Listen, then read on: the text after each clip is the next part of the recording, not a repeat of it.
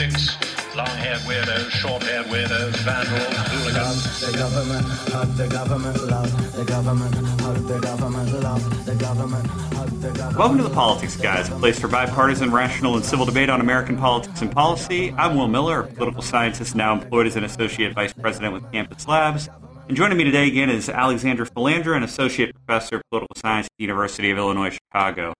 Um, and I've had a lot of fun doing the, the two shows you've hopefully listened to or had a chance to listen to already with Alexandra. Um, and for today's show, we're gonna we're gonna do things a little bit differently. We're gonna talk about um, Trump's approval ratings, where he sits, what 2020 looks like, and how we've sort of got to where we are. Uh, and then we're going to talk a little bit about Alexandra's academic research, which she and I had a chance to speak about before doing uh, the Saturday show. Um, and I think there's a lot of really interesting dynamics to bring into some some current conversations, and then we'll close with a question or two from the the mailbag um, as well. Um, so, Alexandra, I guess we'll start with this. I think you know, obviously, even I, coming from the right perspective, has been uh, a little more skeptical of Trump this week than maybe I've been in previous months. Yet, it's also the same week where we see the highest approval numbers of his presidency show up, um, sitting at 46 percent um, parallel or slightly above where Obama was, given the same time frame.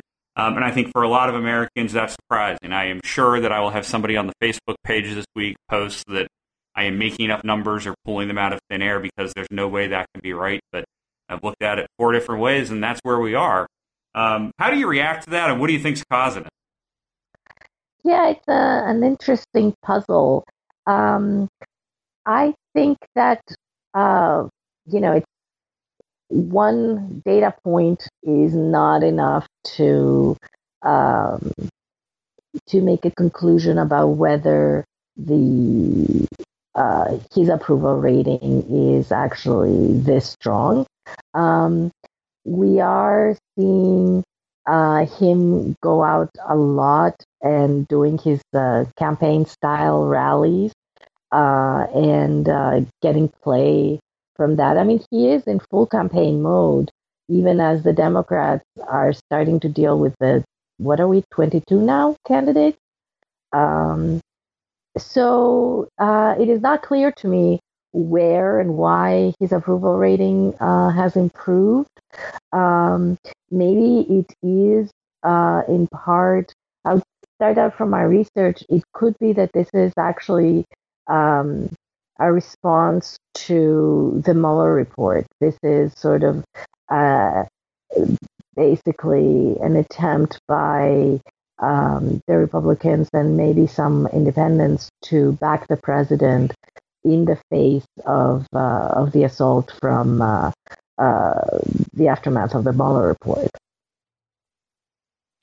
And I think that's possible, but I mean, I feel like we've even seen you know, slight upward trends. And again, obviously very slight. Um, as the Mueller report was sort of wrapping up and we were waiting, part of me wonders, you know, what role the economy's played here. Um, and then what it really makes me wonder is, you know, I think the economy can only continue as it has for the last two or three years for so long before we take that um, unfortunate downturn at some point. And exactly what the relationship between an economic downturn and Trump support will will end up being or end up um, ultimately causing.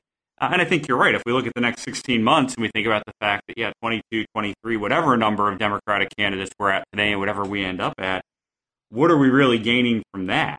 Um, you know, is that really the way Democrats want to go here? I thought Democrats, in all honesty, would have learned from Republicans in the past and realized that basically cannibalizing each other over the course of a two-year primary is not the way to find a candidate that can go out and beat a beat an incumbent who's again even if it's just one poll I think the 46 percent is um, higher than I would have guessed regardless of how they sampled who they sampled or what they included um, so I think there's interesting points there as we think about you know what do you think happens with Trump and his numbers over the next year and a third leading into November of 2020 a lot will depend on where these investigations go.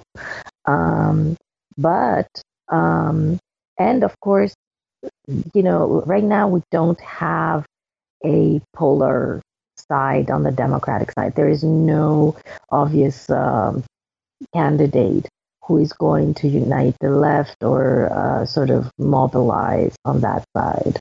Um, even though Biden seems to be the leading candidate, I am not happy about that. I do not want, uh, you know, a candidate in his 70s.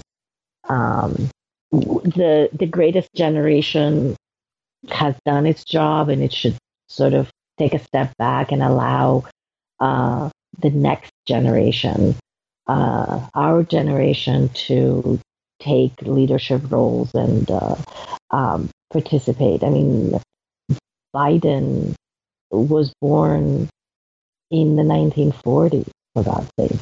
Uh, we need, so was Bernie. We, we need to move away from that. Um, but while we have these uh, 20 candidates. The reason that we have these 20 candidates is because of the, the weakening of the party. Uh, for sure, the Democrats are aware of what happened in 2016, but at the individual level, for every single candidate, um, there is the incentive, and the, obviously, all these people have the belief that um, they may have a path to uh, the presidency or the vice presidency. Uh, so, uh, given that they can basically collect un- unlimited funding from independent sources, um, the party has very little say in uh, in who gets uh, basically promoted. So this is how we end up with so much competition um, at a time where the party should be uniting and uniting probably around a not too controversial a figure. I understand the mobilization power of uh, Alexandria Ocasio Cortez, but um, I am not sure that that is uh, where the Democratic Party should be going um, in terms of uh, its vision for the future. So we'll see what happens um, with that. But uh, in terms of the the Republicans, they're definitely uh, fully behind um, Trump, and I think that uh, I suspect that there's very little that Trump can do or that these investigations can produce, um, short of like the body of Jimmy Jimmy Hoffa, that uh, could actually change the the views of the Republicans on Trump. Yeah, I think you're right. I mean, people who support Trump right now are going to support Trump through the end of this. I think, regardless. Um, and I don't disagree with you either. With you know, from the Democratic angle, they need to go younger for sure. Um, I think the hard part is the the younger candidates are the the weaker side of the bench right now. Um, and I think it's interesting to see how they're going to, to parse that out or pull that out. I mean, again, I mean, obviously AOC is not not eligible this go around, but as a Republican, I'd love to see AOC on the ballot. It doesn't matter who she's next to. I can't see her winning at that level of an election. And again, it's almost unfair to her because that's based off perception as much as anything else. Um, that she's kind of positioned herself to be judged in certain ways on certain areas that aren't necessarily activity based. Um, but the one place I will say I disagree is I just refuse to believe that these 23 people, 22 people, actually all see a path to the presidency or even the vice presidency. And as listeners have probably realized, I mean, Tim Ryan is going to be my whipping boy on this forever. If Tim Ryan is so mentally delusioned to think that he deserves or could be in the White House or the vice presidency, that's something a doctor needs to help him with, not a political scientist, not a voter, not the mass media. I feel like we have a bunch of candidates with such a self inflated view of ego that they get themselves into these races because they went to one diner in Davenport, Iowa, and one person said, "You're a nice guy. You should run to pre- run for president," or "You're a strong woman. You should run for president." And then they go in full bore, and what they actually do is water down and dilute strong candidates. Um, I thought one of the most interesting things I saw this week, looking at the 2020 elections, was for the first time in my life, I sat down and found myself relating to Elizabeth Warren. uh, because they talked about Elizabeth Warren having to fly out of Gate 35X at DCA, which is the absolute epitome of hell on earth, uh, where you go and stand in the cattle call line and then get on the bus and get taken to your tiny plane to wherever you're flying. Um, and I was sitting there, I was like, my God, I was like, Elizabeth Warren feels my pain in a very different way than I may have expected. But I, I just keep coming back to Democrats are going to have to figure out how do they get past Bernie and Joe Biden because I agree with you. Um, their time was in the past, and as a Democrat, I would be concerned with the fact that me leaning right looks at Joe Biden and says, I may actually be able to think about supporting Joe Biden in this election if these series of things happen. But in reality, we're going to have even more distractions with somebody like Biden running because we're going to, to your point, have a 40 year history to go back and look at. We're going to have things like Rudy Giuliani deciding that I'm going to play bad cop against everybody and head off to foreign countries to get them to investigate. Um, with Bernie, we obviously have a track record here, and I just have general questions about looking at Bernie on the campaign trail from a health perspective of of what he has in him. Um, so they have to allow for that that candidate that maybe is sitting I don't want to say second tier, but is sitting on the back end of first tier today. They need to do more to help them before they end up fighting for 40% of the vote in Iowa, New Hampshire, South Carolina, Nevada. Um, and ultimately, again, I think cannibalizing is the right word, where they destroy each other and basically give Republicans here is the blueprint to beat this candidate because they won this series of primaries never getting more than 30%, which is going to drag this on longer and longer and longer and longer and the more they're turned on each other, the less time they can spend coming after Trump and the right wing. They can't get into the investigation. Um, and if it turns into a, a more or less show of strength on who do we think can be the meanest to Trump, all they're going to do there over the course of the two year primary is pit it so that Republicans that are on the fence are going to turn back to the right because they don't like the way they're attacking from the left throughout the entire primary when they should be focusing on one another. Um, I think it's going to be very interesting how that works out. And I think the other thing that's going to be very interesting is how states handle primary access this year. Uh, my guess is you're going to have a lot of Republicans go in and vote in Democratic primaries in states where they can to help kind of pick who do we want Trump going up against. Um, and in those cases, you might see Joe Biden and Bernie Sanders do very well because they have new supporters that are there for, for one show only, one night only appearances um, before moving back. You mean that uh, Republicans are not going to go out and vote for Bill Weld? I would be shocked. I'm sure Bill Weld's going to get a vote here and there, but uh, I'm not sure what that voter looks like yet. but no, I I I agree, and um, one of the there are a couple of interesting things um, as I look at the Republic, uh, the Democratic field here, is that I don't know what the Democrats are thinking with focusing yet again on the presidency. And this time, in 2016, they faced, um, and in 2018, I mean, they faced a horrendous senatorial map. They were defending a huge number of seats in the Senate. I think it was, if I if I remember correctly, like 20 or 22 seats were um, Democratic or competitive. Uh, this time around, uh, the tables are turning, and there are, I think, a number of um, Republicans who are uh, going to be on the ballot who have good reason to be worried, um, depending on, uh, you know, how uh, upset independents um, get with Trump and how motivated the Democrats um, are going to be to turn out. And where are the quality candidates uh, on the Democratic side? Why on earth is Beto, who came really close in Texas against Ted Cruz, why isn't he challenging um, John Cornyn? Oh, because why he was born he... to be president, remember? He can be. He went from a man of the people to I was. I've been chosen for this. I am an elitist. He um, has plenty of time in the future to be president.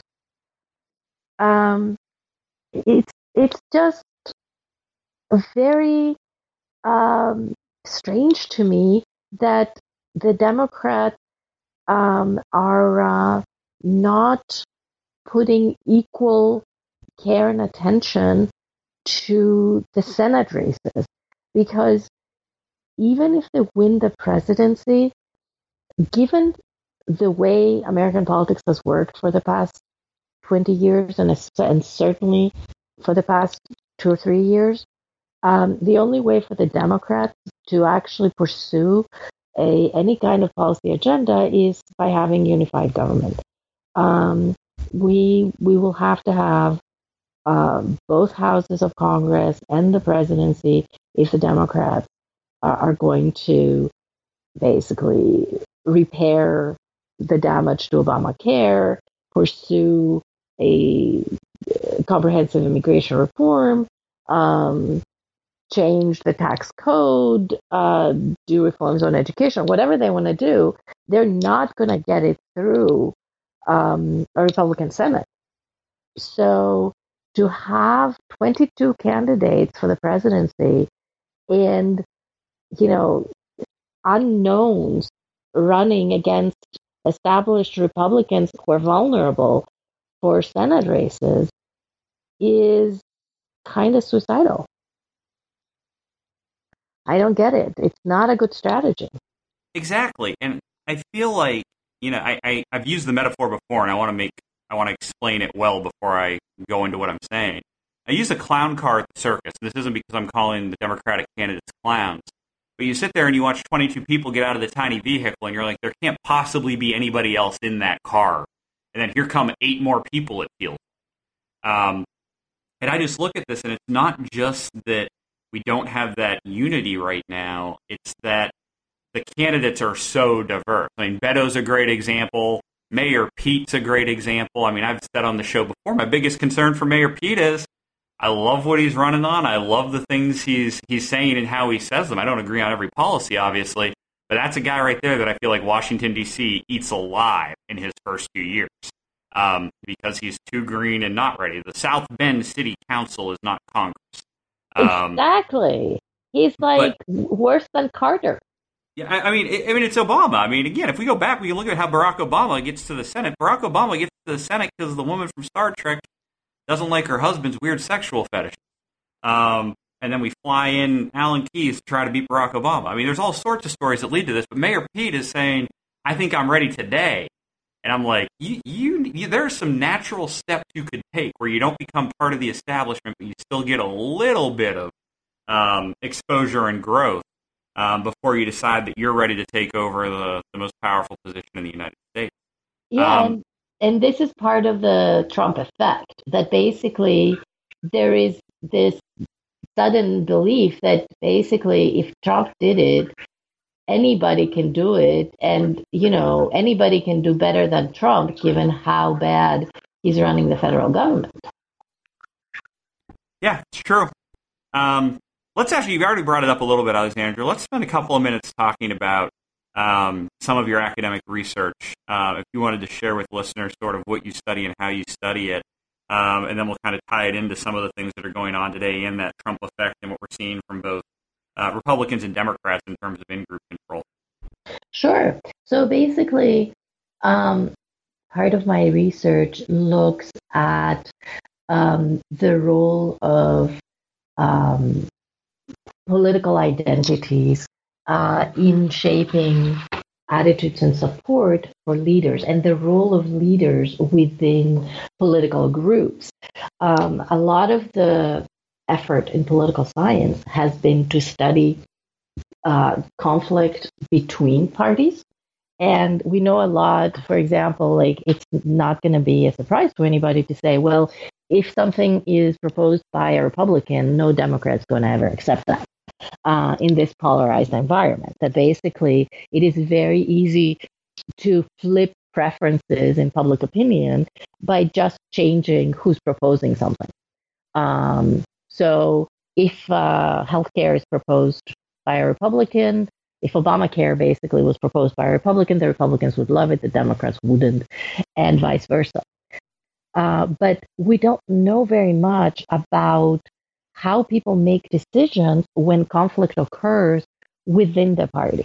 because the going theory is that you know you use the party cues your your affiliation with the party to decide how to respond in any given situation you'll do what is consistent with your partisan identity but what happens when that goes away and basically you have to decide between different fractions uh, factions of the party or different leaders within the party. And that's where the role of the leader within a social group and within the party becomes a really, really important um, thing that political scientists actually have not thought about much because leadership studies in political science are more in the vein of Arthur Schlesinger Jr., who has basically talked about the imperial presidency and sort of like the historical evaluations of how presidents and how leaders have done um, in terms of judging their record. But from the perspective of how they function and what do they do um, within uh, the party and how does do the partisans respond to that? We don't know much. So uh, we did a set of experiments where we looked at how people respond to conflict within uh, their party. So we proposed, we showed um, quasi hypothetical scenarios, basically drawn from uh, real life, like uh, SVU, uh, Law and Order SVU would say. I think, um, where we asked people so this Republican governor uh, pardoned a, um, a party insider who was convicted of um, money laundering in favor of the party, basically uh, financial contributions that were illegal, but to favor the party. Um, and uh, and then after they evaluated what the leader did, what the governor did in terms of this pardon, we also then said to half of the people, we said, well, a uh, the leader of your party in the legislature uh, approved of this pardon. And to the other half, we said that, well, the leader of your party in the legislature actually came out very critical um, against this pardon and called it unethical and said that this is not the way our party should behave and this is not what we do. And then we asked people to evaluate um, both the uh, the governor, the hypothetical governor who issued the pardon, and also the leader in the legislature. And what we found again and again is that people have a very strong in group bias, and that the party leader plays a very key role um, within social groups.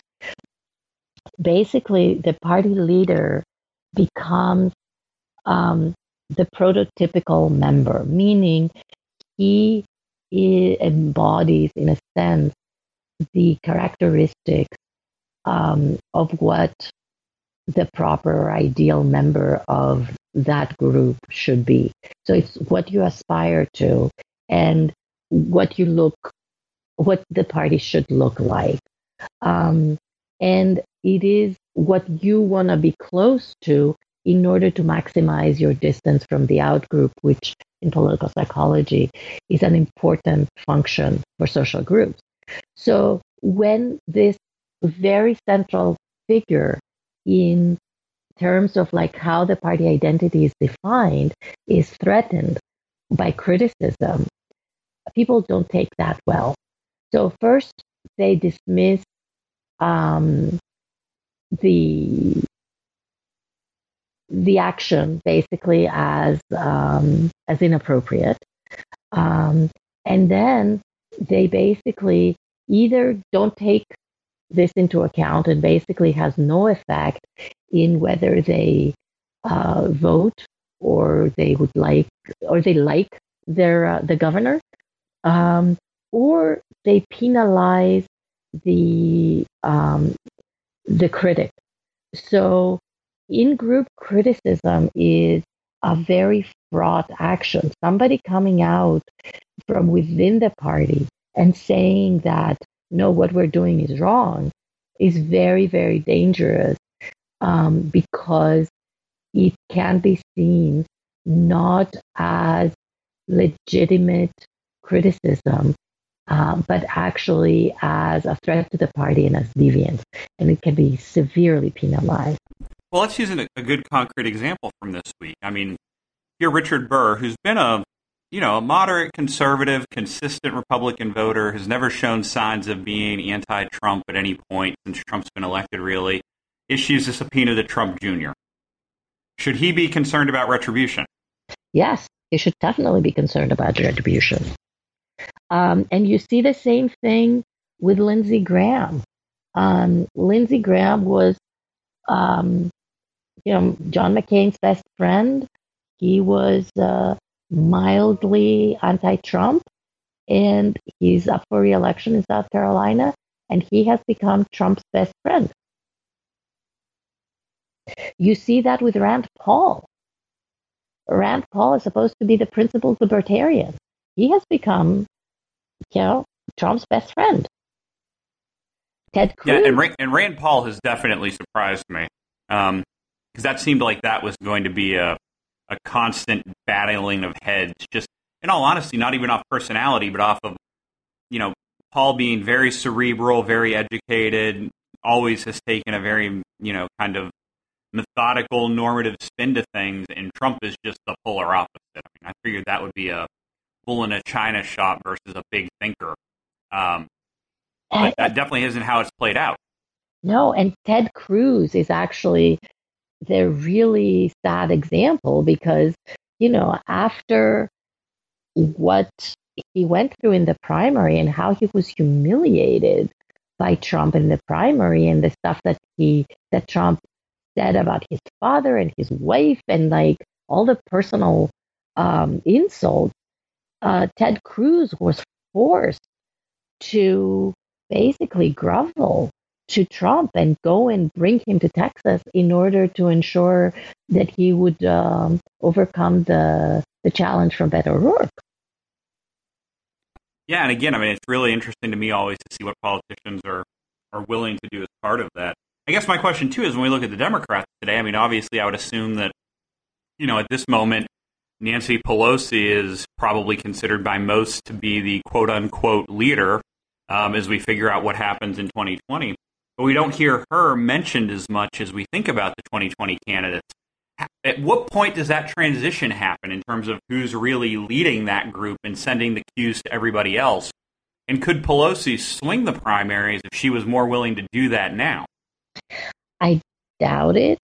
Um, I think that basically one of the key interesting things that are about to happen um, in the in the spring next year is the fact that California has moved up its primary. Uh, so even though Kamala Harris um, is not a top candidate and it's these two old geezers who are at the top of the chart, um, she has a significant following in California. So if she plays her cards right, she could be a dark horse in that race if she gets momentum out of California and if she gets enough money um, to sustain a California campaign, because remember, unlike New Hampshire and Iowa, um, where basically it's personal politics, California is TV politics. You have to have a lot of money to um, to blanket the state with advertisement in order to win. It's not the kind of place where, you know, you go to the caucus and you basically shake hands with uh, the local villagers. Um, that's not how it works with California. And that's going to be a major game changer with uh, how uh, such a major state has uh, repositioned itself on the primary map. Yeah, I absolutely agree, and I think it'll be interesting to see sort of what happens there and what benefit it does give to Harris, given that you know she's the only one really as well known there as a local, um, as opposed to an outsider. Um, so definitely interesting stuff, and I think we can still talk about it as we turn towards the mailbag. really two quick questions I want to tackle in the mailbag today. That I say quick questions, but I'm not sure they'll be super quick. Uh, the first question that we got this week is How will Trump's foreign policy successes and defeats rank against former presidents? If he achieves denuclearization on the Korean Peninsula, is that enough to make, at least in regards to foreign policy, him a great modern president, or would he need wins on Iran, Russia, and Venezuela as well? I can't see Trump becoming a great modern president um, unless something very surprising happens. I don't think that he can achieve denuclearization. Um, I think that uh, Kim is basically playing games with us, uh, and uh, I don't think that the United States actually has, at this point, really, as we t- touched upon, um, is really paying the right amount of attention and concentrated.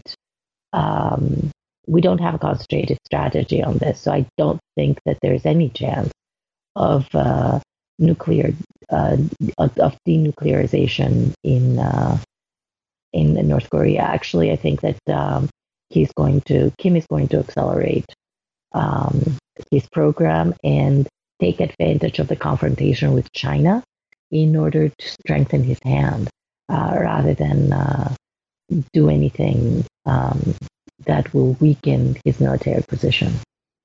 Yeah, and I'm going to be curious to see what happens. Um, I think what's going to be hard on this one, like whenever we sit and think about ranking presidents or labeling presidencies as success or failures, I think number one, uh, the academic world still has to get their hands on to how they're going to categorize the Trump presidency. I mean, I would almost argue that um, he's not even a postmodern president; he's almost a post-presidency president um, in the way that we think about it, in the way that he's sort of framed what's happening and how he's operating. But I do look back at sort of, um, you know, we're thinking about hopes of him being viewed as um, a strong foreign uh, policy president, thinking about Nixon and China again, which I've talked about a few times, but the idea of, you know, if we look back at Nixon and took Watergate out, which I know we can't do, and you look back at his presidency, I mean, what he did with China was remarkable um, in terms of opening doors, but it takes a while for that to be determined. Uh, my bigger thing is the fact that if you look at a president who's only three years in, and we talk about North Korea, Iran, Russia, and Venezuela, three of which were not necessarily responses to immediate threats, the bigger question is always going to be the, and you just said it kind of eloquently and perfectly. What has he fallen into versus what has actually strategically been done with a purpose in mind at the beginning? Um, and I'm worried that that part will forever plague the Trump presidency, whether it's done in 2020 or continues for another four years. Um, that you know, it's always going to be the argument of he kind of fell into this. Um, and being honest, we could say the same thing about Bush.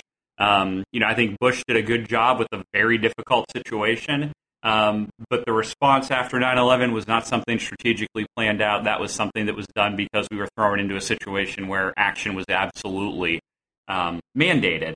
Uh, and that makes it difficult to sit and then judge on because, you know, I think, you know, I think about it hypothetically and say I was president and I'm sitting there getting ready to roll out privatized Social Security, just reading a book to a bunch of school kids, and then somebody lets me know that a terrorist network has taken down the two largest buildings in the United States how do I respond? And I, you know, it's hard to judge somebody in that reaction.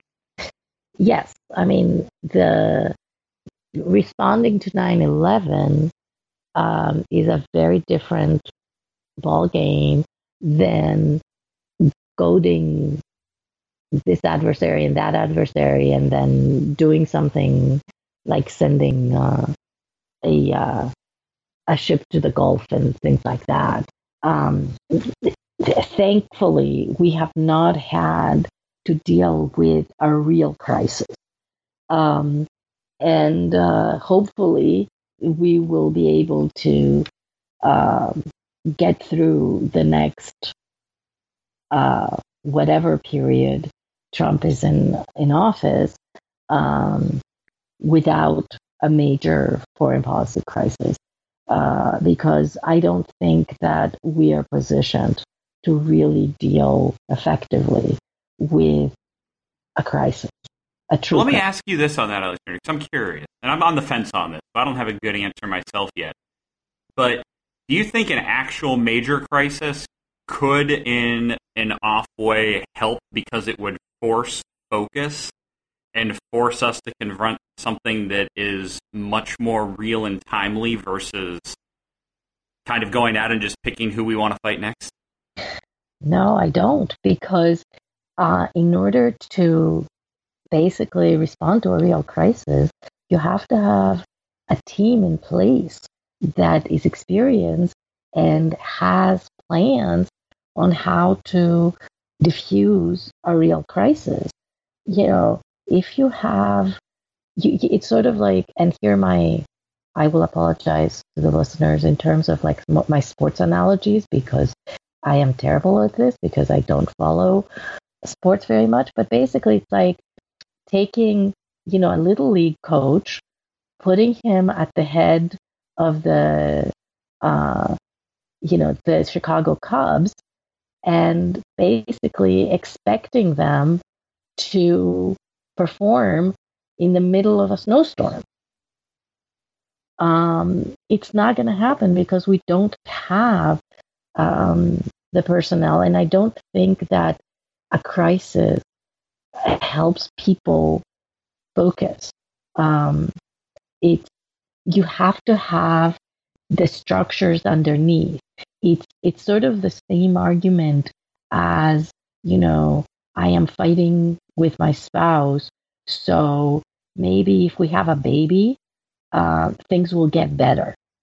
If you add a stressor to a really difficult relationship, things that don't function, things are going to get much worse. Um, and it's the same kind of underlying logic. If you do not have good working relationships within the top political personnel in the government, if they're not really, really uh, experienced, and we have gotten rid of the most experienced people, if they don't have um, cross agency um, strong ties and relationships. And there's all this infighting now, and everybody's paranoid about whose head is going to roll next. In this context, a crisis is not going to bring people together. It's just going to create confusion and chaos. Yeah, and again, I think the personality of the person um, dealing with it directly will play a little bit of a role because, you know, my, my question was really geared at the idea of is it something that we think could be enough to get Trump to withdraw back and allow others to step forward? But that's not in his personality either. No. So totally understood. Yeah, yeah. Uh, let's ask one other question, um, and I'm only going to tackle this one because uh, Scott's the, the one who asked it, and I'm always interested on his thoughts here. Um, but I think this is a, an interesting question. I think it's one that people are still wondering about, um, regardless of where you fall on um, what you would consider sort of Spygate to be. But Scott asked pretty directly who we thought could be the first um, potentially to be indicted there, since there are some grand jury investigations obviously going on around that, um, or if we think anybody will be indicted. Um, and I'll just say on my end, Alexandra, for this one, that you know I'm not sure there in, there will be an indictment in the end. Um, I think if it's going to be anybody who gets indicted, I could see uh, that being Brennan only because Brennan has self admitted um, that he kind of sparked the counterintelligence investigation by sending British intelligence on Trump to American intelligence agencies. Um, I don't think that indictment would ultimately stick, but I think that's an area. Um, on the personal level, I, I, would love nothing more than to see Adam Schiff get indicted for anything, to be honest. I just find Adam Schiff to be an insufferable human being and politician who doubles down despite having already lost. I mean, I feel like Adam Schiff basically at a point where he went all in, um, lost the round, and then decided to just throw in another million dollars because he was so sure that he actually would win something that has already happened. Um, but I think the concern here again is just like with, I think Democrats at this point would be well served to move on from the Mueller report um, and start looking more at Trump policy and future things. Um, with Spygate, I do think we need to get to a point where we end up having some closure, which is difficult to do when you still have people arguing about the merits of its existence in the first place. Yeah, I am not sure that um, like I, I am not sure of the contours of Spygate. Um, I don't know that there is much there there. Um, I don't think that um, there are likely indi- indictments coming out of this because I don't think that there's very much evidence. Um, and uh, I think that right now, I mean, there are 18 investigations into Trump and Trump related entities. Um, I don't know whether our focus should be um, on on this stuff or on um, basically what is really happening with Russia and, and the real clear signals that they're they are going to try to interfere next year again. Yeah, which is going to be interesting to see how we react to that. And obviously, I think um, what will be especially interesting to me in 2020 will be how do, and again, I'm thinking about local supervisors of elections, how are they going to counterbalance the want for speed and efficiency with results with the assuredness that it's valid voting with no interference? Um, I think it's going to be interesting when people want, you know, if the election closes at 7 o'clock and you're using electronic voting machines, we expect to have full results by 7.15. Um, but if we want to be sure that we haven't had interference and we haven't had problems, that might take a little bit longer. So how does that play out is going to be obviously for for me a big focal point of what happens 2020 process wise.